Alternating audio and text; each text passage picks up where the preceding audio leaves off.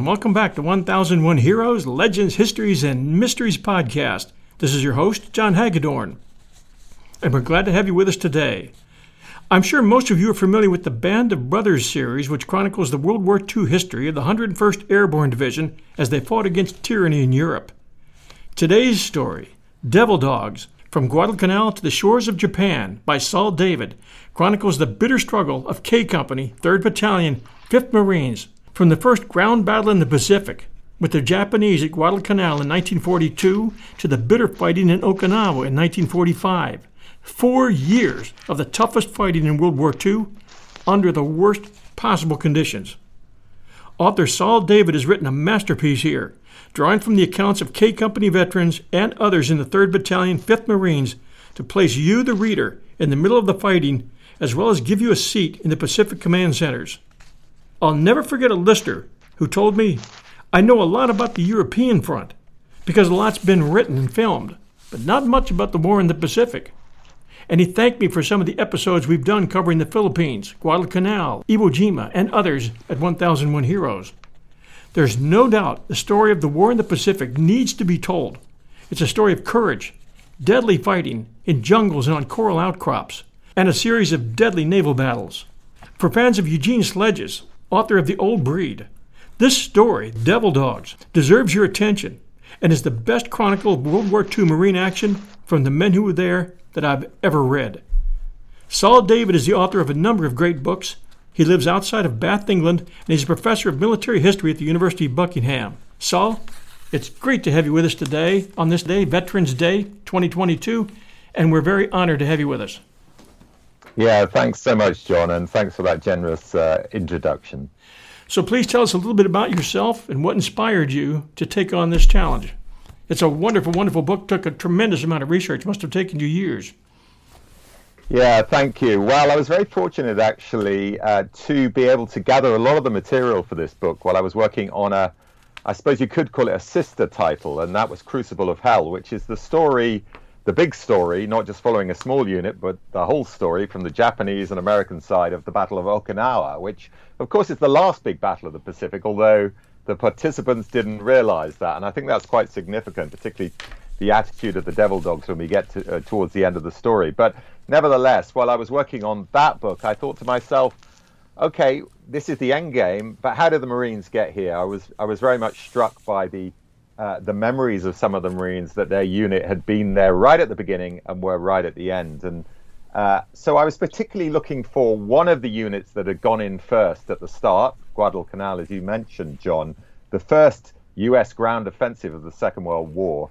Um, and there were elements of the 5th Marines that had gone in. And, and I thought to myself, well, just as Band of Brothers had followed a single company, it would be fascinating and very intimate to follow a small unit, a company of US Marines who've been there at the beginning and were there at the end. And K Company, I eventually plumped for, although some of the stories of K Company are reasonably, reasonably well known because of Eugene Sledge, as you mentioned, John. Uh, the first part of the story is less well known. That's the Guadalcanal and Cape Gloucester, uh, which was on the island of New Britain. And so it was piecing together the different elements and somehow showing the continuity. You know, you get to know some of these guys. Not all of them are going to come through. You get to know their wives and girlfriends and some of the letters home that they were writing. And you begin to realize that the story of the Marines in the Second World War is the story of all of Americans, really, because these guys came from across the United States, from all different social backgrounds. Uh, some dirt poor, some were college boys, some were quite wealthy. Uh, but of course, they all had one thing in common ultimately, John, and that was the commonality of suffering, what they actually went through as a brutal, brutal campaign. I've written about war uh, from ancient times to modern times, and I haven't come across anything uh, in my experience that can compare to the savagery uh, of the fighting in the Pacific. And and I think it's important at a time when um, Europe is experiencing war on its eastern frontiers that we understand the consequences of sending young men into combat. I'm going to start with an excerpt from your book, so our listeners can get the feel for how you write. Your style is great, it brings you right in. This starts right off at chapter 1, which is titled I Would Have Followed Him Anywhere, Southwest Pacific, August 6th, 1942. As night fell on the 6th of August, 1942, the officers assembled in the wardroom of the amphibious assault ship USS Fuller, for a final briefing by the commander of the 3 5 Marines, Lieutenant Colonel Frederick C. Biebush. We know from intelligence, he told them, that when we hit the beaches tomorrow, we'll run into heavy artillery, machine gun and rifle fire, barbed wire, and landmines. Very frankly, the estimate is that nobody who lands in that first wave will come out of it alive. Now it's up to you whether you want to tell your platoons this or you want to keep it to yourselves. Among the listeners was Arthur L. Scoop Adams, a 24 year old second lieutenant from Beacon, New York, who had joined the U.S. Marines after graduating from Colgate University in the summer of 1940. An aspiring journalist, he had acquired his nickname Scoop while working on his college newspaper. He wasn't a big guy, noted one of his men, only about 5'10 and 165 pounds. But there was something athletic about the way he moved, and he was always on the alert. I'd admired him ever since I first met him back at New River in North Carolina. Even after he chewed me out good, and rightfully so, for coming back early from a patrol, I still admired him. And I'm not exaggerating when I say I would have followed him anywhere.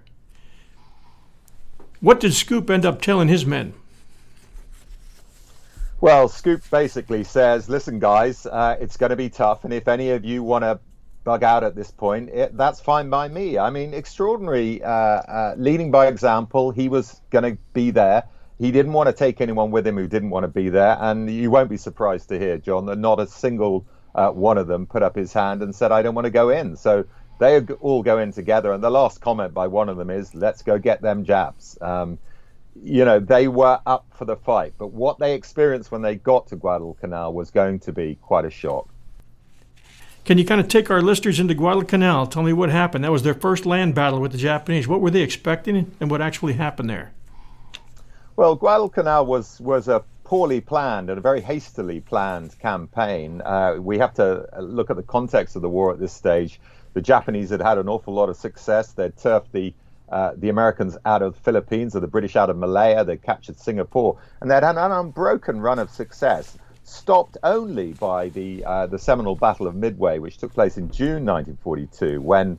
Uh, you know, a close run thing that battle because the uh, the American Navy was actually outgunned at Midway, but fortunately, thanks to intelligence, it got the upper hand in that battle. Managed to sink four of the uh, Japanese aircraft carriers to just a single US aircraft carrier. And this is the beginning of the turning of the tide. But there's no question that the Japanese still had the upper hand uh, in terms of their drive down towards Australia. And there was a very real uh, likelihood that they were going to get to Australia. So the campaign at Guadalcanal, which is an island quite close to the uh, New Guinea uh, island, which of course itself is close to Australia, was an attempt to stem the tide. The uh, intention was to get their hands, that is, the American troops who were going to land there, the 1st Marine Division, including the Devil Dogs, on the airfield. And this, generally speaking, was the was the sort of strategic approach. You capture the island, take the airfield, uh, and that's going to allow you to push the Japanese back. But uh, they didn't really know exactly how many Japanese were there. They certainly didn't know much about the conditions on the island in terms of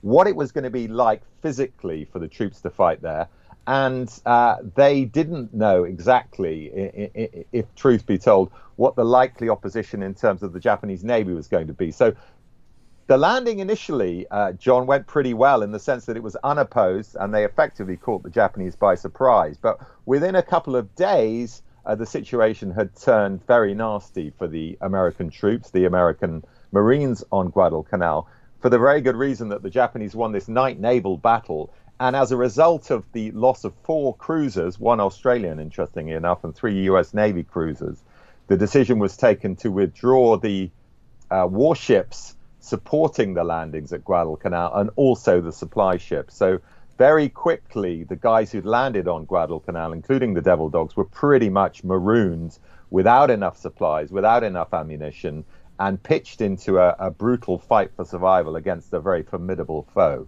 Guadalcanal was uh, fortified extremely, extremely well by the Japanese, and they were just waiting uh, for the Allies, for the Americans to get into the right position so they could take them out. And the mission for the Allies was to take uh, Henderson Field. Is that correct? Yeah, Henderson Field. I mean, they renamed it Henderson Field. Actually, um, uh, it was an airfield in the midst of construction by the Japanese. It hadn't actually been finished, interesting enough, and the uh, the Americans then bring in uh, the Seabees, the construction troops to complete it as quickly as possible. And literally in just a couple of weeks, they managed to achieve that. And this is a big turning point in the campaign because it enables fighters and, and ground attack aircraft to be actually based on the island. Nevertheless, uh, what we've really got on Guadalcanal is a race against time because can the Americans get enough reinforcements onto the island before the Japanese do the same and, and literally turf the uh, the invading Americans off the island. What you've got, it, it, seemed at the beginning that it was going to be a landing and then it was going to be assault on the Japanese positions. What you actually got is the Americans defending the airfield for a large period of that campaign and a number of very vicious assaults on the defensive perimeter that almost broke through. So it was a really close run thing in that battle. And of course, the Devil Dogs. Uh, when when we say the Devil Dogs and, and accompanying Marines, we're talking about 200 uh, soldiers, officers, and men, uh, and the Devil Dogs play their part in that defense. At the beginning of the war, there in 1942, being that this was their first island invasion, it seems that the Marines were many ways unprepared and didn't have the type of supplies they needed. For instance, they were using uh, Springfield rifles, what single shot bolt action carbines, were, were they not? Uh, they hadn't yet uh, graduated to the M1s and their landing boats were, were plywood, Higgins boats. That was the change over the next couple years as their island campaign moved on, but they really went into Guadalcanal facing a lot of dis- disadvantages. Yeah, very basic stuff. They hadn't even uh, packed the kit in the right order so that it was, you know, in the first few days of Guadalcanal, equipment was all over the place, really. And as I say, uh, John, they didn't really have enough anyway. They, they'd reckoned that they'd only been able to take a certain number of uh, units of ammunition per soldier, and it simply wasn't enough. They were going to need re- need to be resupplied, and this is going to take time. Meanwhile, the soldiers are not only facing the formidable foe that I've already mentioned, they're up against the uh, the conditions on the island. I mean, this is a tropical island with some, yeah, effectively jungle terrain, and on top of the uh, you know the really bad weather, a lot of rain, very damp, difficult to get any sleep. You know, they're almost in constant combat. And slowly but surely, people are going down with some pretty serious illnesses. The main one of which, of course, was malaria, but also uh, dysentery and jungle sores and other things. And and the campaign slowly takes its toll. Of course, you get the, the natural wastage in combat against the Japanese, but you also get an awful lot of people coming out of the line with illnesses. Um, and by the end of the campaign itself, I mean, they're in a pretty bad state most of the guys have lost about a third of their body weight. And given that they went in pretty lean to begin with, I mean, these are tough, heavily trained Marine soldiers. You know, they go through brutal training to even get to the point where they're sent into combat. Um, you know, they've lost an awful lot of their body weight and they are not in good nick by the end. Explain what happened with Goettge's patrol. Well, Goettge's patrol happens very early on, and uh, it's one of these extraordinary miscalculations by Goettge, who was uh, chief of intelligence, in fact, for the U.S. Marine Division. So when you think that the chief of intelligence is actually leading a patrol behind enemy lines, you, you immediately that tells me, John, having you know studied a lot of uh, action uh, across the ages of warfare, that this was a pretty ill-planned operation. Now, and he had other intelligence was, men with him, right? I mean, this was a, had, whole, a whole cadre of them he basically had most of the key intelligence people from both the headquarters of the First Marine Division and also the Fifth Marines, uh, part of which, of course, the Devil Dogs uh, were. And uh, it was an incredibly risky operation. Now he had bad intelligence, which told him that the Japanese were looking to surrender, and he thought it would just be, you know, stroll up the beach and and take a few white flags. Well, of course, the exact opposite happened. They were waiting for him. He was ambushed, and I think what's particularly grim about that patrol is the Japanese wanted to send out a signal to the invading Americans that uh, this is how they were going to be dealt with. So they weren't content with just killing the patrol. They then cut it to pieces, literally butchered it, and left the body parts strewn along the beach, almost as a warning to the other Marines. And and K Company, the Devil Dogs, were some of the first people who came across the remnants of, of, this patrol. And they vowed at that point, John, that they would give no quarter, frankly, for the rest of the campaign. All of a sudden, the reality of warfare against the Japanese was clear to them. Yeah, and I think that that definitely fortified their conscience as to what their job was and what they were going to do and how they were going to handle any anybody who surrendered. They weren't going to find many Japanese soldiers surrendering anyway. That wasn't their code.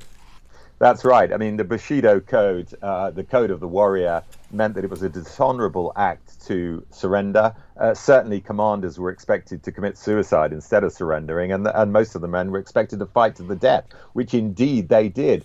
It was incredibly dangerous to take uh, Japanese soldiers prisoner in the Second World War in the Pacific for the very good reason that even those wounded and literally on their last legs would still fight, would still explode grenades, and would still fire weapons. And there are multiple examples of this. And the end result of all of that is that American servicemen generally, and Marines in particular, were very wary about taking prisoners with good reason. Can you give us a name of some of the Marines who left some of the best written records, who began with Guadalcanal and then stayed through some of the other island campaigns. As I understand it from what you wrote, there were four major island campaigns, and no one served in all four. Some served in three, if I get it right. But can you give us some of those names and introduce us to those people? Yeah, absolutely right. I, I, would say there are, as you as you suggest, John, there are four key players in in the story of the book. Um, two of them start off in Guadalcanal. Uh, one of them comes in in Cape Gloucester, and then the fourth one arrives, fourth one, best known, we'll come to him in a second, arrives uh, just before Pella Peleliu and fights in the final two campaigns. Well, the first, uh, first and most interesting one, in my view, is a guy called Sergeant Thurman Miller. He's just 23 at the time of the invasion of Guadalcanal. Um, he comes from West, uh, from West Virginia. He comes from West Virginia or Appalachia, uh, and from a dirt poor background. He's one of 16 siblings. He's brought up in grinding poverty. Literally almost without shoes, you know, no running water at home, really basic conditions. But of course, what this does, John, is it hardens him. We're not just talking about people fired from the experience of of the depression, and a lot of the Marines were from those sort of backgrounds. This is a guy who came from a dirt poor family. Forget about the depression anyway. He was incredibly tough, as a lot of people from the Appalachians are. They make very good soldiers for that very reason. Uh, and what I found particularly interesting about him is that he wasn't schooled uh, to any great level. He wasn't a great intellect, but he had a he had a natural sensitivity to his fellow man. Although he became a very tough and very capable soldier, he's a sergeant at the beginning of, of the Guadalcanal. He's a sergeant at the beginning of the Guadalcanal campaign, and that sensitivity allows him to write uh, with with great expression. Um, he wrote a, a wonderful book called Earned in Blood uh, which was published many years after after the campaign. And he goes in great detail about not only Guadalcanal but also the follow-up in New Britain. Uh, and then, and most interestingly, I think, how terrible he felt at actually leaving. Now, you you may have thought he'd done his bit, he deserved to go home, which of course he did. And he felt he was asked to stay on. He would have actually uh, been top sergeant, uh, top kick in the company if he'd stayed on. But he chose not to because he felt his time was running out. He felt the sands of you know, he felt his luck was running out and he probably was going to die on Peleliu. And I have to say, and, and I think you might agree with me, John, having read the accounts of one, what went on on Peleliu, it was probably a sensible decision. But he could never really forgive himself for making that decision. And that shows you how tightly the bonds uh, that they had forged among themselves, the brotherhood they had forged uh, up to that point, this experience of combat, the sort of you know, searing experience of combat, uh, meant that he was very loath to leave his fellow soldiers, particularly the less experienced ones, who, of course, he was effectively a mentor for. Then you come on to another interesting character, Sergeant McEnery. Very different background, came from New York, South, South Brooklyn, a sort of Irish background in South Brooklyn.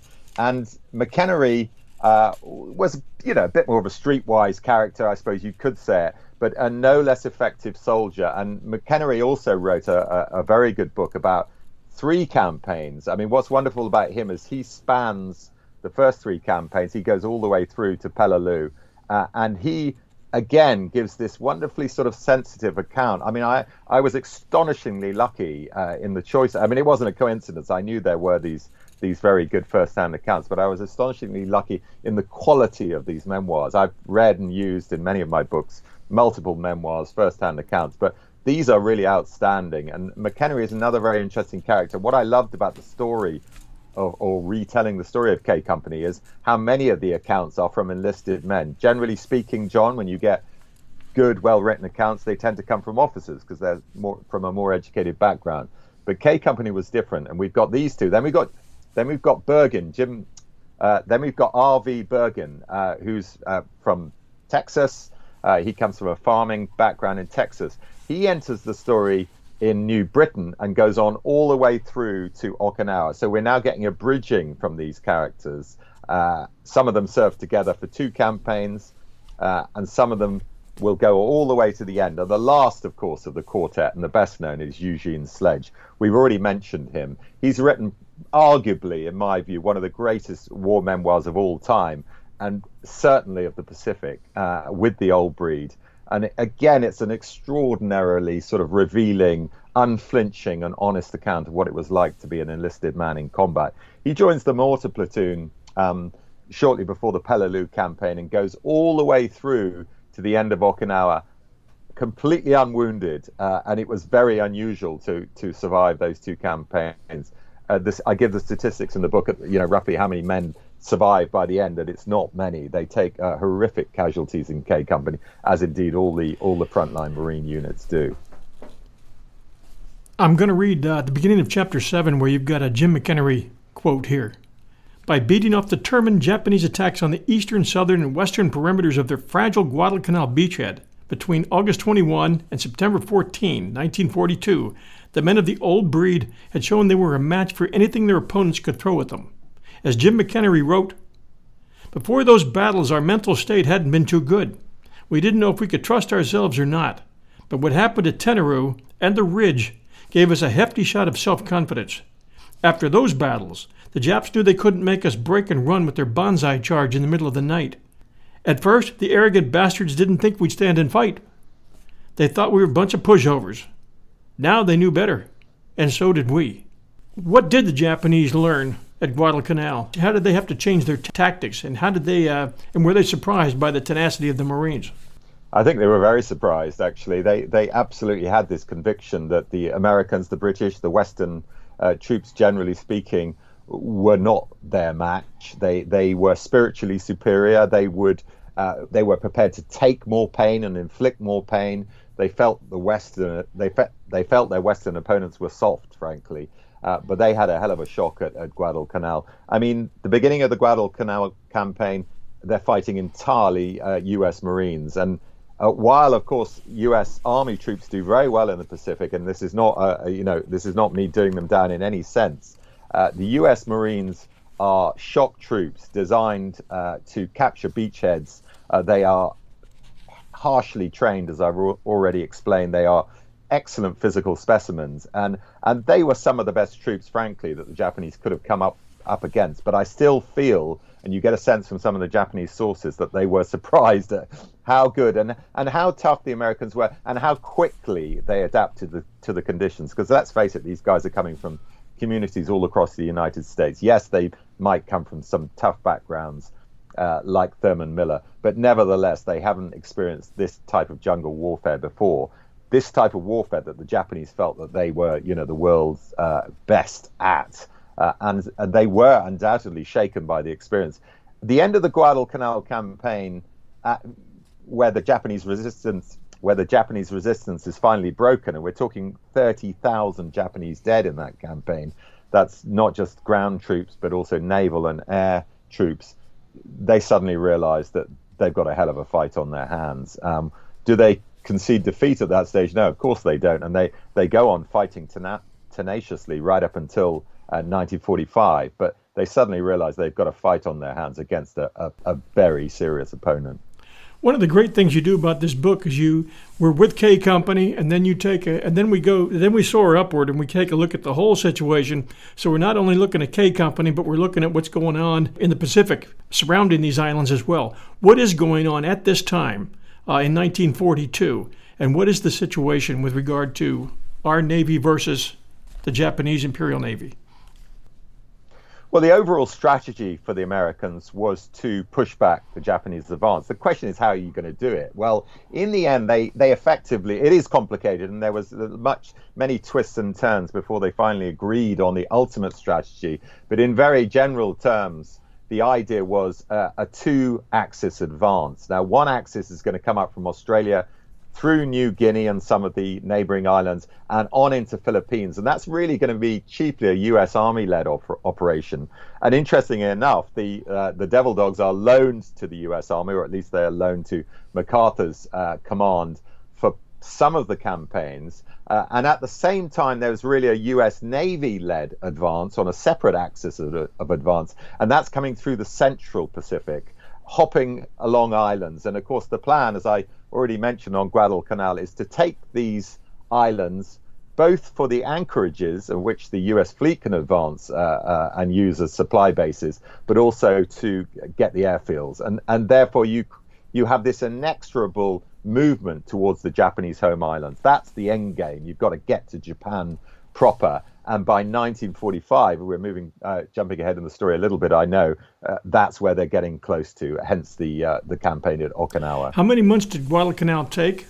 Uh, when did we get out? And when did we go into the next? When did the Marines head into the next campaign?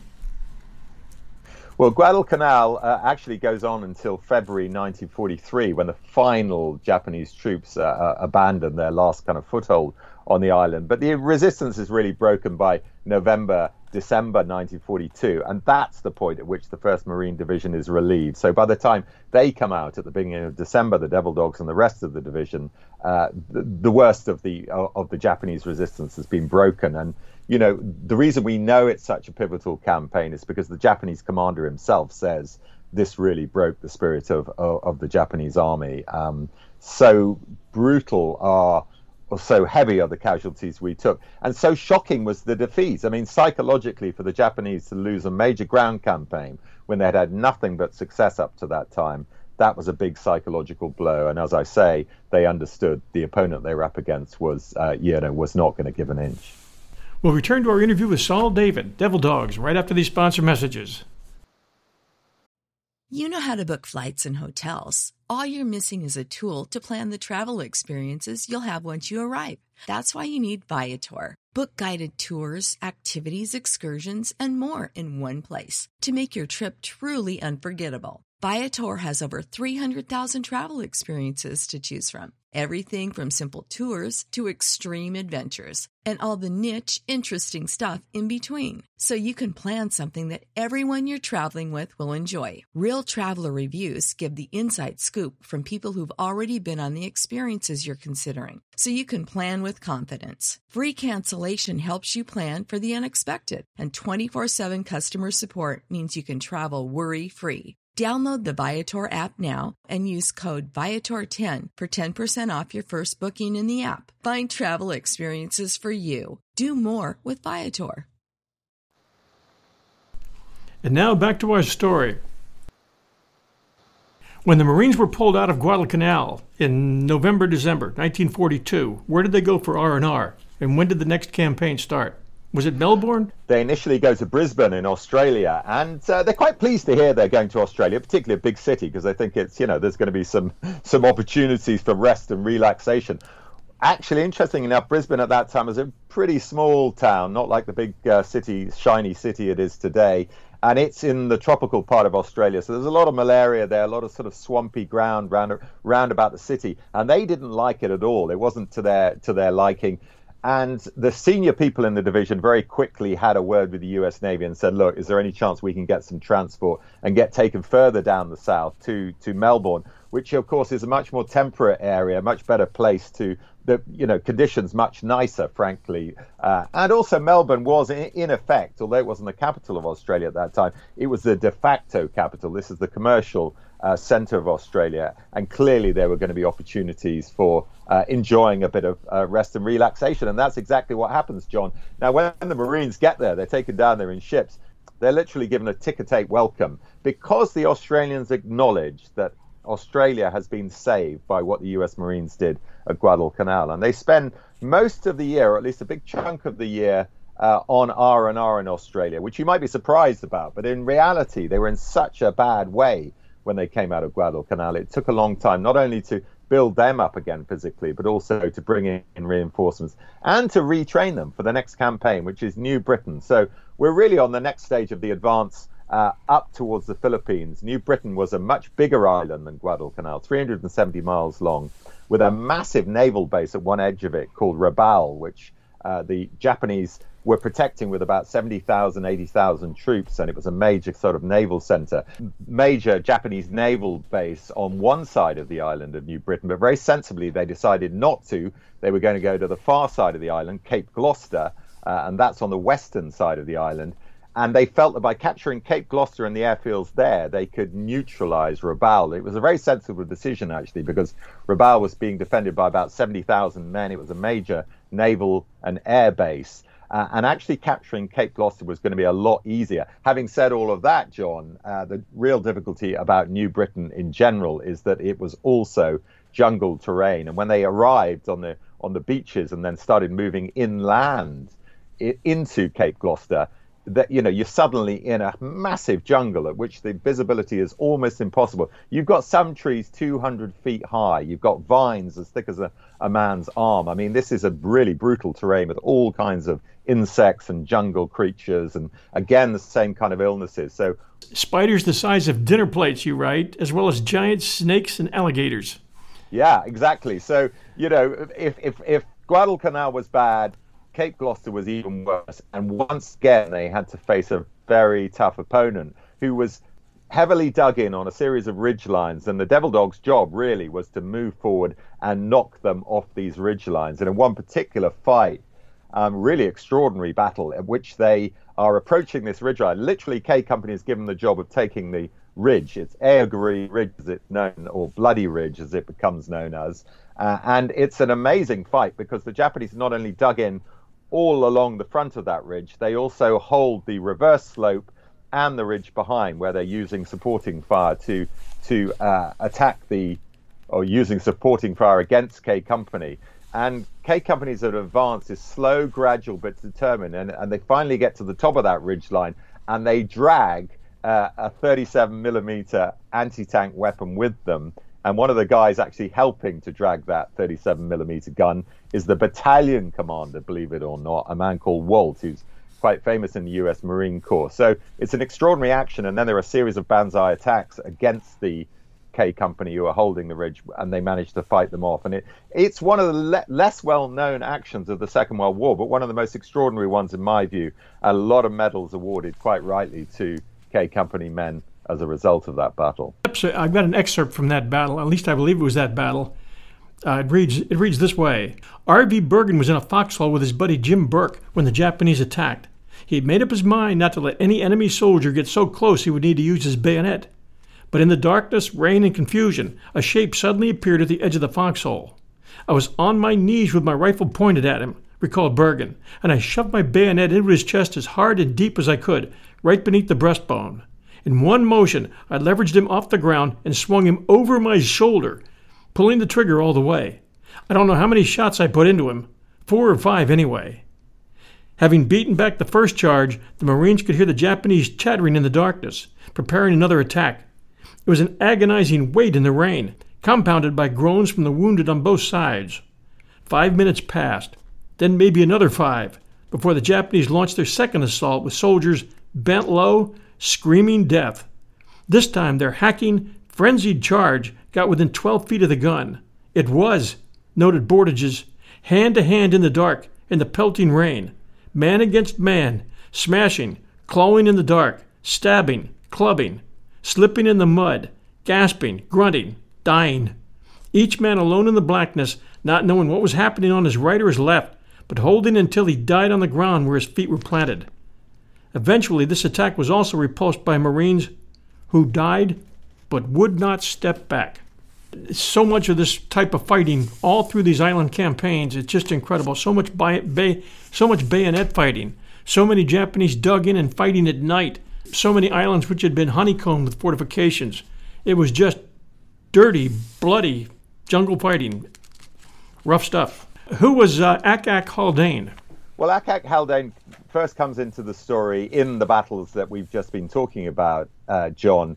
And he's a remarkable man, I feel, because I don't pull any punches, and nor did the guys in K Company about some of the officers they didn't admire, some of the ones who didn't do as well as they would have liked, some of the guys who were hiding, never went up to the front line. And I'm thinking of one in particular, a man called Patterson, who was commanding K Company on Guadalcanal. But Haldane was a very different kettle of fish. He was a guy actually from a blue collar background who got a, a scholarship to go to, uh, first of all, to go to a decent school and then to go on to Bowdoin uh, University. And there he is much admired. I wouldn't say he's the most academic uh, fellow, but very athletic. He was an excellent football player. Uh, but he was also much loved by his classmates. Uh, you know, he was a great leader, a great sort of uh, man of moral authority. He knew just the right balance to get respect from his soldiers, but also to make them realize he was the commander. And you know, they they couldn't get away with anything. I wouldn't call him a disciplinarian, but he he, he basically men wanted to follow his orders because they admired him and they respected him. Um, he'd actually fought with the machine gunners on Guadalcanal and was then posted as the replacement company commander 2k Company while they're on R&R in Australia. And so his first battle is uh, this brutal fight for the for the ridge line in Cape Gloucester, and that's the first time he really comes to prominence in terms of uh, his ability in combat. He's awarded the Silver Star for that action, and you can see the reaction of the men to him all the way through. I didn't read a single uh, written account of Haldane that wasn't admiring, that wasn't uh, saying this guy was, you know, in their view, the best company commander in the U.S. Marine Corps. And obviously, there would have been a few other decent ones. So, you know, that that's high compliment. I'm going to back up for just a second to Guadalcanal, but there were some legends fighting with these guys. Men like Chesty Puller and John Basilone. There's a little bit about Chesty Puller. Yeah, Chesty Puller's an interesting character actually because uh, I think you know his his reputation on Guadalcanal was as a thruster, I suppose you'd call it. This is a man who always drives his troops forward. Um, he was a battalion commander in the First Marines at the start of that campaign, and uh, there was a little bit of criticism of Puller towards the end of that battle because the First Marines takes really heavy casualties in the first two or three weeks of, of Guadalcanal, the, the most serious casualties of the three Marine regiments that formed the 1st Marine Division. That's the 1st, 5th, and 7th.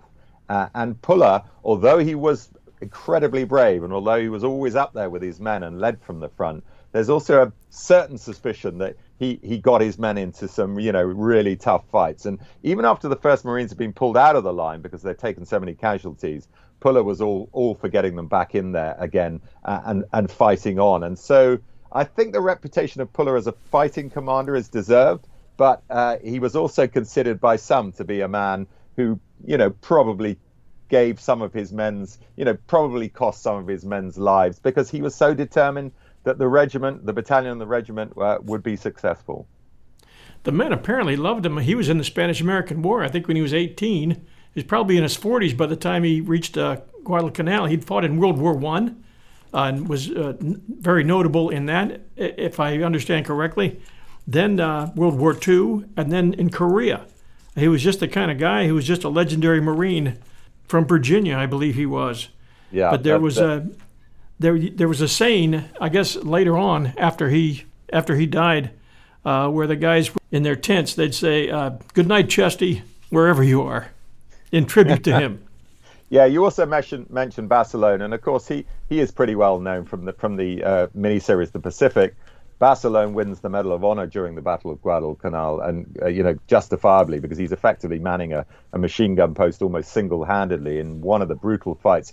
And this was at a time during the Battle of Guadalcanal where the Japanese are still do it pouring in with these night um, attacks, these banzai attacks, all-out attacks. And but for uh, Basilone's heroics that night, they almost certainly would have broken into the perimeter. So it was a hugely deserved uh, Medal of Honor. Basilone ha- had a very tragic end, if we want to go on and talk about that. Um, I would, yes, yes. Because he he actually has his opportunity to, you know, he's done his bit, and a bit like uh, I mentioned before, Thurman Miller, he gets taken out of the line and sent back to the U.S. Now, he's only been in one campaign, but they realize so powerful is his story that he's going to be very useful uh, war, war bonds. Whipping, yeah. whipping up interest in war bonds. So he, he, effectively does a tour of the United States, uh, encouraging people to buy war bonds. But he feels very guilty that he's left his guys, and, and he, right. uh, although he re, although he marries during this period when he's back in the U.S., he he's determined to go back into action. He joins a different unit and fights uh, on Iwo Jima, where he loses his life in the early stages of the combat there. And it's a, it's a very tragic story in a way because if it wasn't for his determination to go back, uh, you know, a bit like Miller, he felt guilty, but unlike Miller, he insists on going back, and of course, he loses his life. Guadalcanal was tough. Japanese lost uh, almost 26,000 ground troops, 3,500 sailors, 1,200 airmen, and the Americans 7,100 good men. That was just Guadalcanal, the beginning of it all. Then to, then to New Britain. How did how did New Britain end? How many months did it take to complete that campaign, at least for the Marines? Well, the New Britain campaign was also quite a long one, although I think the real key fighting is just in the first two or three weeks. So they land in December 1943, uh, and they're finally pulled off. Uh, they're finally pulled off the island in May 1943. So you think to yourself, well, this is a five or six month campaign, but actually the heart of the fighting is in the first month. Uh, then they move they they move up the island in stages. So they're at the far end. Of Rabaul's at the east end. They're at the west end and they're beginning to move a little bit closer to Rabaul. They they eventually take a, a peninsula called the Talasea Peninsula. Again, Devil Dogs at the heart of the fighting there. But I would say it's not as it's not as grim a campaign in the sense that it's not there's not as much jeopardy as there was at, at Guadalcanal, even though some of the fighting individually is as is as brutal. And it wasn't uh, it wasn't a kind of sustained combat in the same way that Guadalcanal was. Nevertheless, it's a, a, very tough fight at which people like uh, uh, Haldane, as you mentioned, and some of the new guys coming in. I mean, R.V. Burgin, uh, you, you mentioned that quote from uh, the fight on the Ridge. He comes in as a young mortarman, uh, is going to go on and fight with Sledge, of course, because they're in the same mortar section in the, in the following campaign at Peleliu. And Burgin actually uh, carries on the fight all the way through to the end at Okinawa as well. But it's, a, it's about a, a, a five month campaign but only maybe six weeks of really, really heavy fighting for K Company. When they wrapped up New Britain, where did the fifth go after that? Well, they were hoping they were going to go back to Australia for obvious reasons, because some of them had girlfriends there, and they were they were looking forward to another soon, soon to be wives. exactly, and in some cases soon to be wives. Uh, and they were hoping for another spell down in Melbourne. They were pretty rudely uh, uh, uh the rude uh, realization uh, as they were heading in ships and they thought they were going to Australia. Actually, they're taken to this island called Pavuvu. Now, Pavuvu had been captured a little bit after Guadalcanal. It's, a, it's in the same sort of, you know, uh, ballpark area as Guadalcanal, uh, but it was just a wasteland. I mean, it was just, it was a, a, a, a coconut plantation. It was littered with, with rotting coconuts and massive land crabs, and pretty much that was it. There was no infrastructure when uh, when the Devil Dogs arrived there in the uh, early uh, spring, late spring, and early summer of 1944. We we're now in, and uh, hold on, let me get this straight. Yeah, in the early, uh, in the late spring and early summer of 1944, and uh, it's pretty tough conditions. They're hoping, you know, as I say, to get to Australia. What they've actually got is a place with, you know, with no infrastructure at all. There, you know, you've got these just got these rotten tents and these makeshift roads. Now, within a few months, it's it's you know they, they get it into order and the various construction battalions come in and they and they turn things around there. But it it was pretty mean, in my view, to have sent them there after the tough fighting on New Britain uh, because it, there wasn't anything like proper R and R.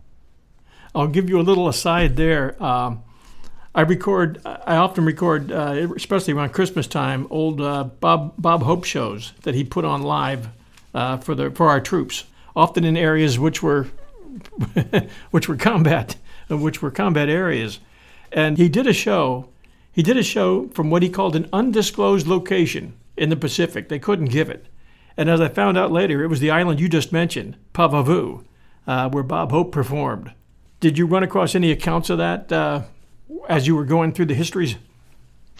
I did, I did. I, it's uh, the the arrival of Bob Hope and his troupe. Uh, you know, there's kind of three or four of them, all all pretty well known performers in the U.S. at that time, and, and Jerry Colonna, uh, they were part, others.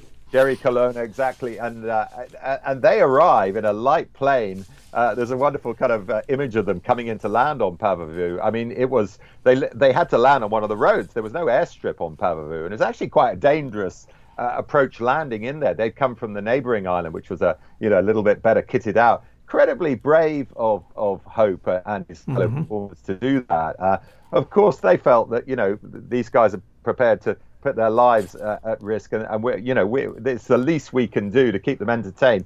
But we know from letters written by some of the servicemen on the island, some of the devil dogs, that they hugely appreciated this. And one mother, actually, of a, of a uh, serviceman of a marine who's killed in the in the subsequent fighting on Peleliu, writes to Bob Hope uh, and says, you know, thank you for at least giving my son a little bit of pleasure in, in the last few weeks of his life because he wrote home and said how wonderful the concert was.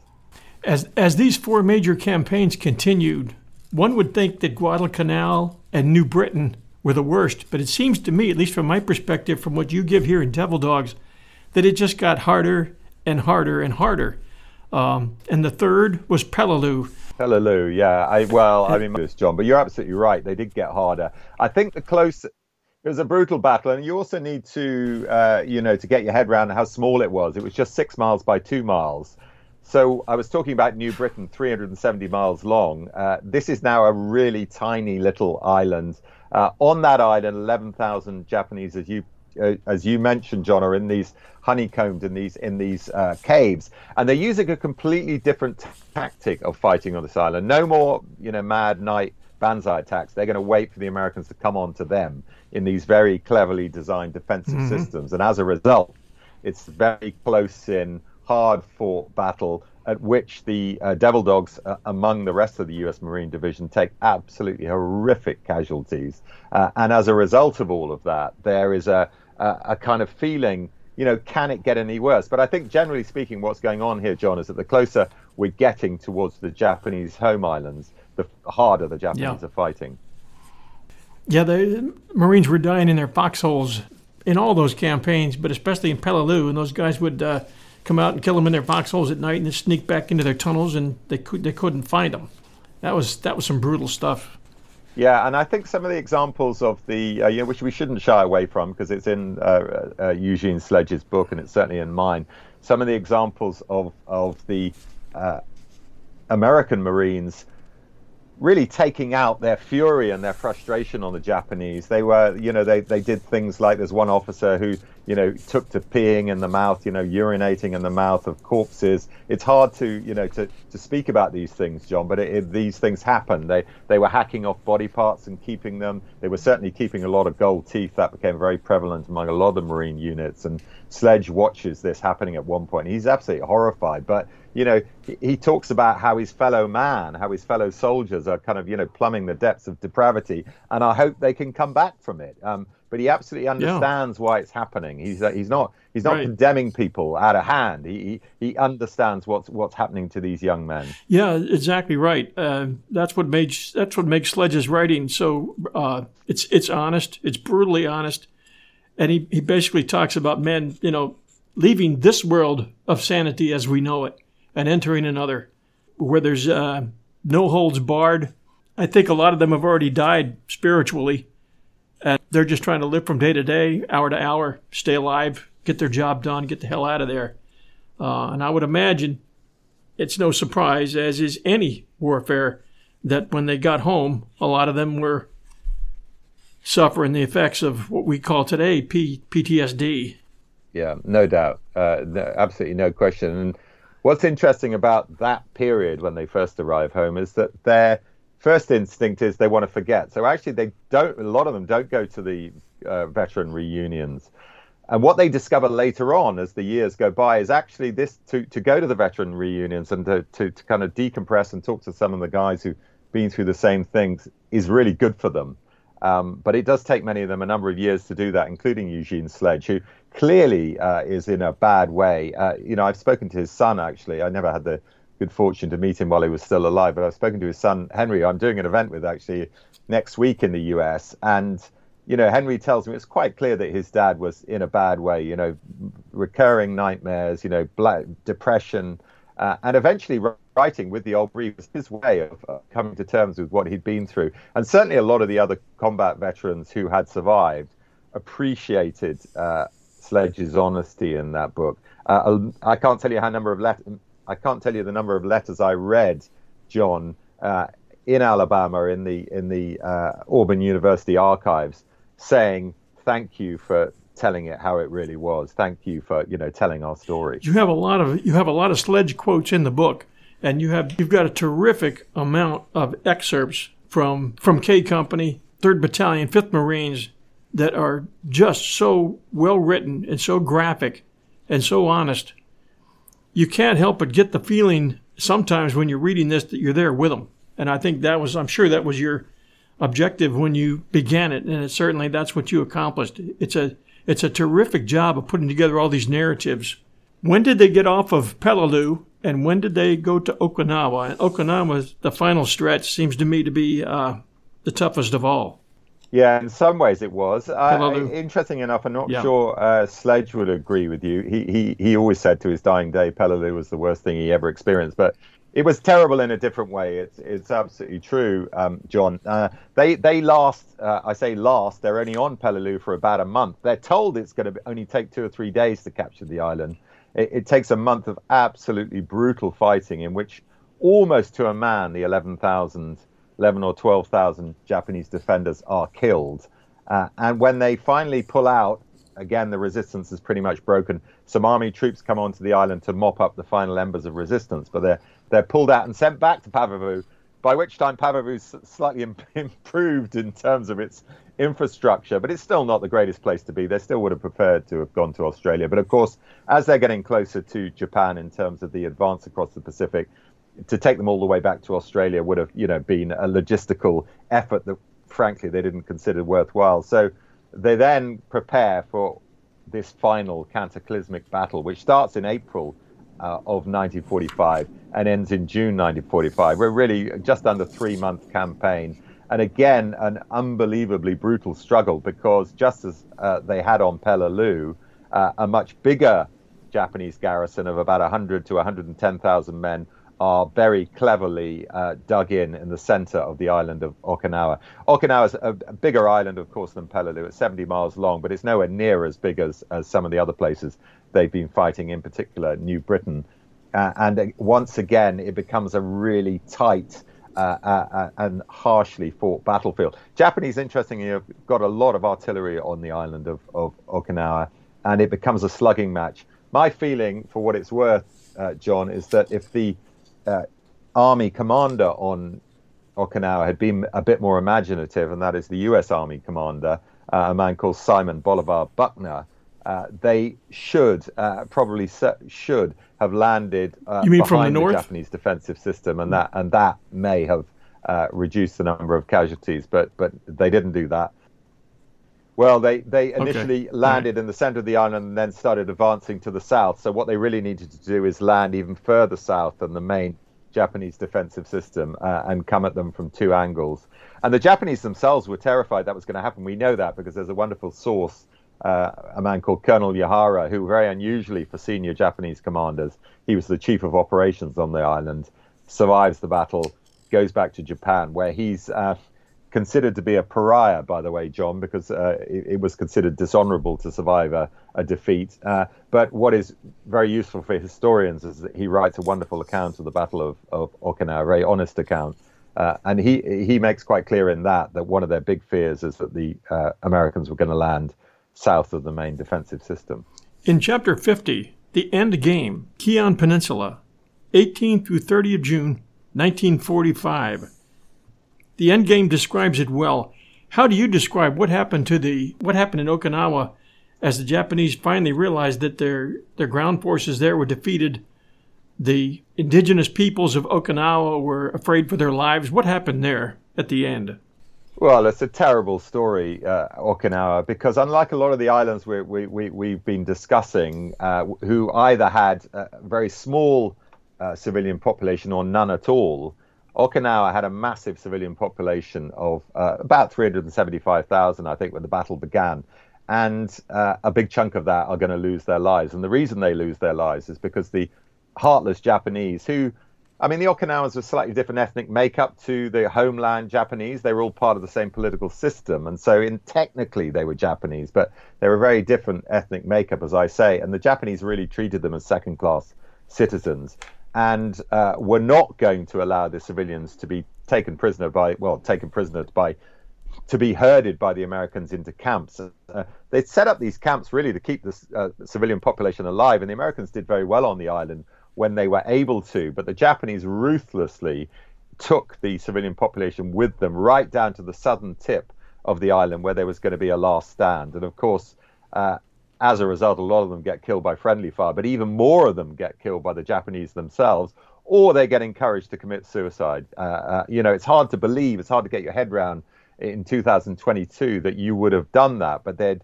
they'd brainwashed the civilian population into thinking the Americans were going to rape and murder them, uh, which simply was not the case.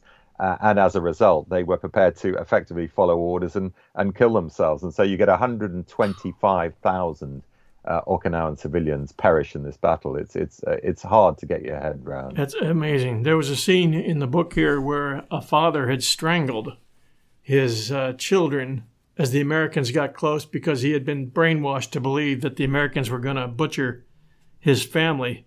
And when the Americans came, his dead children lay all around him, and he watched as the as the other children gathered around the Marines as they gave away candy. Uh, and this this old man was just crying, knowing what he had done. Unbelievable. That's some unbelievable scenes. And uh, there were the Japanese had had forced uh, 2,000 Okinawan schoolboys, ages 14 to 18, into that last desperate fight as well. I mean, just yeah, they had little sympathy, frankly, for the civilian population, as I've explained, uh, John. It wasn't just uh, uh, it wasn't just Okinawan schoolboys. Actually, the schoolgirls were also recruited oh, and put into nursing corps. Many of them died. I went around a museum in Okinawa while I was, while I was researching the book, and uh, all the way around the room I was in were the pictures, these beautiful pictures of these 14 to 18 year old Okinawan girls who died in the fighting. Okay, at least I've got I've got some fun questions for you, so we'll lighten it up a little bit. Uh, yeah, the biggest surprise to you when you were researching this book, what was the biggest surprise, if you did have one? Um, uh, well, I mean, the first broadest surprise for me was the quality of the material out there. You, you, you know, the problem with writing uh, books, particularly as a historian as opposed to a novelist, is that you're never quite sure the quality of the material you're going to get. I knew that there were a certain number of, of, of high quality memoirs, and we've discussed a lot of them. But I hadn't read them all. Uh, I hadn't read them all in detail. And as I began to piece the story together, what you're really looking for is a balance, but you're also looking for quality. You mentioned that there are a lot of first-hand uh, accounts, a lot of first-hand quotations in the book. Well, there wouldn't have been so many, John, if mm-hmm. the quality wasn't so good. Uh, and that that's really the point. What I'm looking to do is is allow people who were there to tell in their own, own words what it was really like. But many many memoirs, many, many first-hand accounts are, are, are, not that well written. They're not that graphic, and, and therefore it would be pointless to quote from them. So that was the first big surprise: the sheer quality. And I think that's partly down to obviously the personalities of the people writing, but it's also down to the experience. You know, if you go through a pretty mundane war, there's not a lot to write about. But if you go through the Pacific War uh, in all its horror and some of its humor, uh, you know, there are some light-hearted moments in the book. Maybe not enough, but uh, when they're in Australia, and you know, some funny moments when they're, when they're down in Australia. Um, but it, it, if if the quality of the writing hadn't been as good as it was, there would have been more prose from me and less from the guys involved. And in my view, the book would have been the poorer for it because I wasn't there. And I love to be able to put the readership, as you pointed out before, John, uh, almost as if they're you know on the shoulders of the guys who are actually fighting uh, with them in the foxholes. That that's the plan. It doesn't always work, but it was a lot easier in, in this particular case because of the variety and quality of the first-hand account. So that was a that was a big surprise to me. I think the other surprise, if there was one, is how badly affected everyone was. I shouldn't, uh, you know, it, it's it's it's it's a mystery to me really now looking back why I was so surprised. But maybe I didn't know the sheer depths uh, of horror that they'd experienced. But it's really heartrending actually to read a lot of the accounts of the guys who who got through it and you know, I mentioned before the survivors guilt, but also the sheer sort of, you know, the, the, the way that they found it so difficult to adapt to civil society after what they've been through. You know, Sledge talks about, you know, all we've been, all we were is trained killers, and it was really hard to come back to civilian life with all the sort of mundane uh, day-to-day tasks you're expected to do, and getting a job and paying a mortgage and having a family, um, and squaring that with what they'd been through. So I was I was surprised, uh, but also I think in some ways it makes the end of the book quite powerful because um, the lasting effect of this campaign is not just uh, in the experience of families who people who've lost their lives who've been wounded. There are the mental wounds as well. And again i think that's a very important lesson to remember from combat. People need to be taken care of even if they come back with you know with their bodies intact. Okay you're in your office. The phone rings and it's tom hanks and he says, Saul, we're looking at doing a series on you, on, the, on your book, and we're going to make you associate producer. What scene would you start this movie with?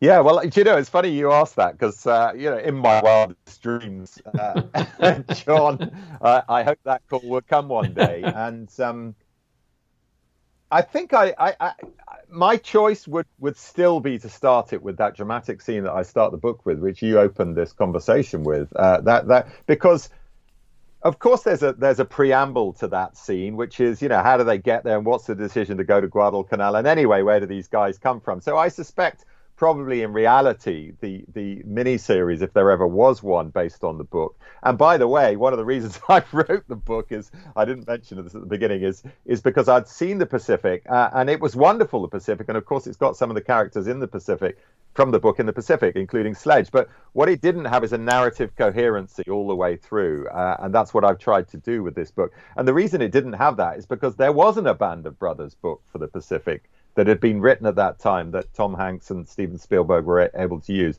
But I would still hope to start with that scene because I think it's it's really poignant the relationship between the the uh, platoon commander and his guys and that discussion about listen if anyone of you don't want to do this you know just that's fine. You just put up your hands. You can stay in the ship and uh, maybe come on shore after we've landed. And and and there's that great moment where, of course, as you hope would be the case, they say well, we're all with you. So yeah, I try and start it with that, with that scene, but knowing drama a little bit as I do, I, I think they might they, they'll probably go for I don't know someone's reaction to Pearl Harbor or a, a little bit earlier on in the story, frankly, before they even join the Marine Corps.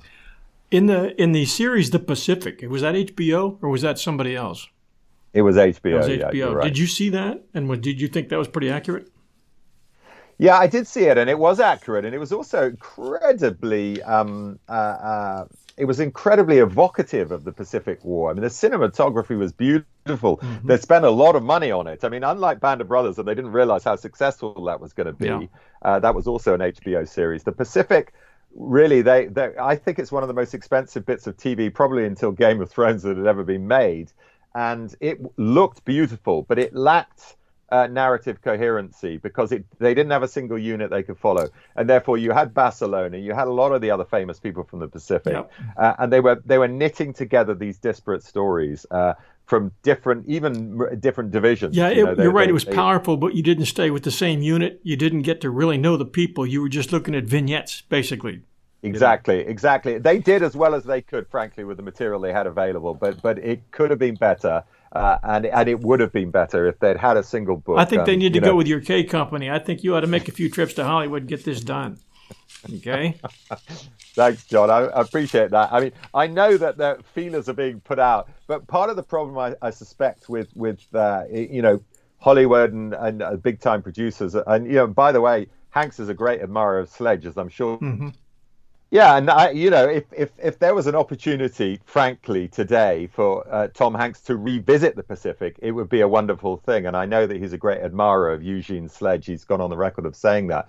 Uh, but I think the issue, of course, with Hollywood is that once you've done a big mini series on the Pacific, uh, is there a chance they'll go back? I don't know. we will wait and see. I mean, interesting enough, the, the follow up, the latest Tom Hanks thing, Masters of the Air, which apparently is about to be shown on Apple uh, streaming TV is the kind of next in the series. It's the Band of Brothers set in the air. Yeah. But given that the Pacific was never done as satisfactorily as it as it could have been, maybe they'll they'll think about revisiting it one day. Uh, Saul, you've done a number of books, uh, among which you've got Thunderbolt, Crucible of Hell. Could you tell us a little bit about that? Yeah, well, Crucible of Hell was the story of uh, of the Okinawan campaign, so it's one of the reasons I got onto uh, onto the Marines. Uh, Operation Thunderbolt was was uh, you know very different in many ways. It's not a Second World War story. It's the story of the rescue of the hostages at Entebbe. Uh, that is the anti-terrorist rescue by uh, Israeli special forces in the 1970s. I've also written a book called The Force, actually, which might be of interest to some of your listeners, because The Force is otherwise known as the First Special Service Force, which was the forerunner of the Green Berets. The Black Devils. And that was set up.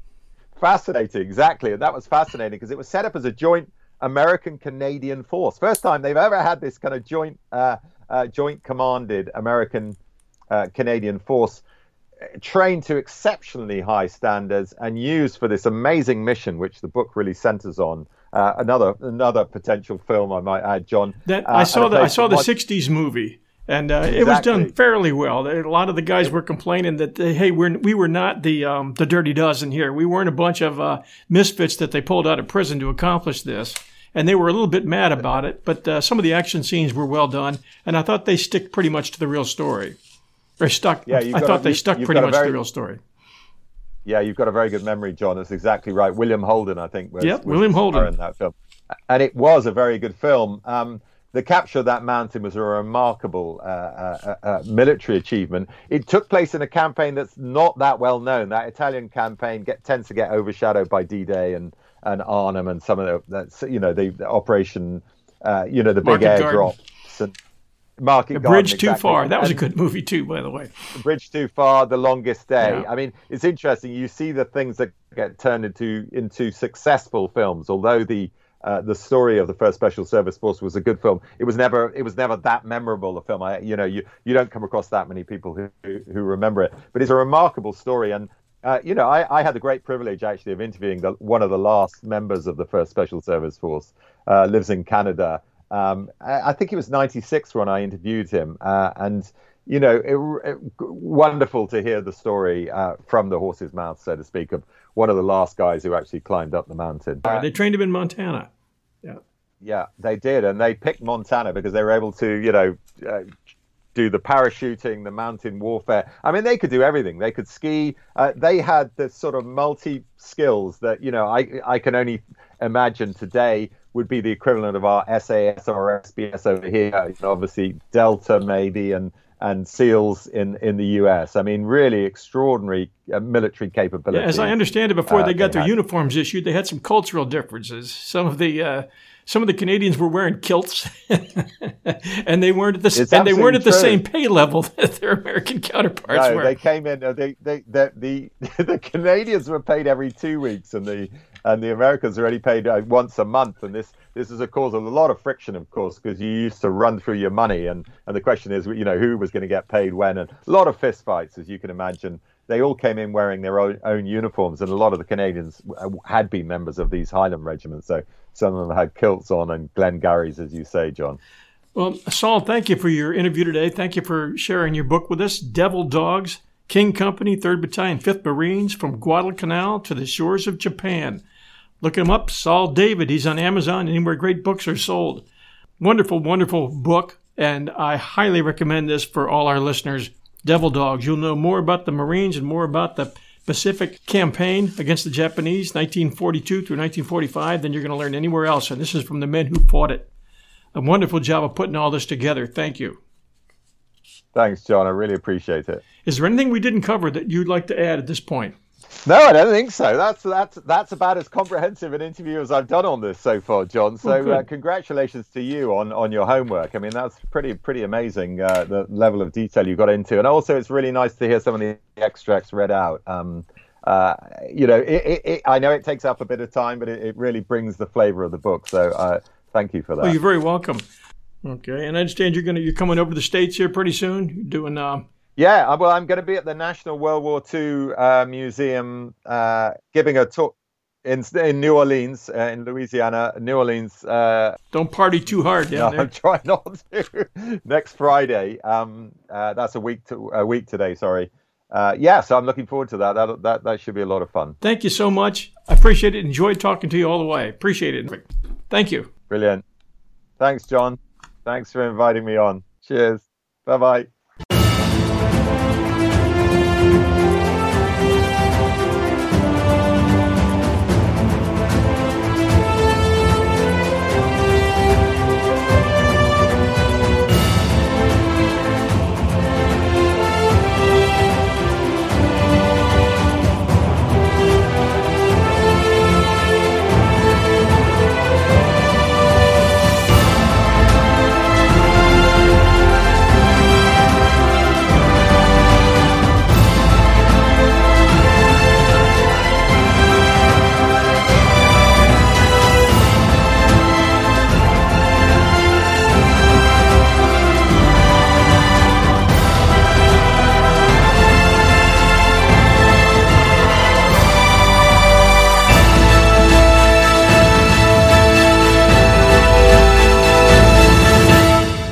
Save big money when you start your next project today at Menards. Check out our great selection of garage and utility lighting options in stock, ready to take home today. We carry everything to help you illuminate whatever project you're working on. Shop garage and utility lighting products in store at your nearest Menards. You can also view all of our entire selection of lighting options today on menards.com. Save big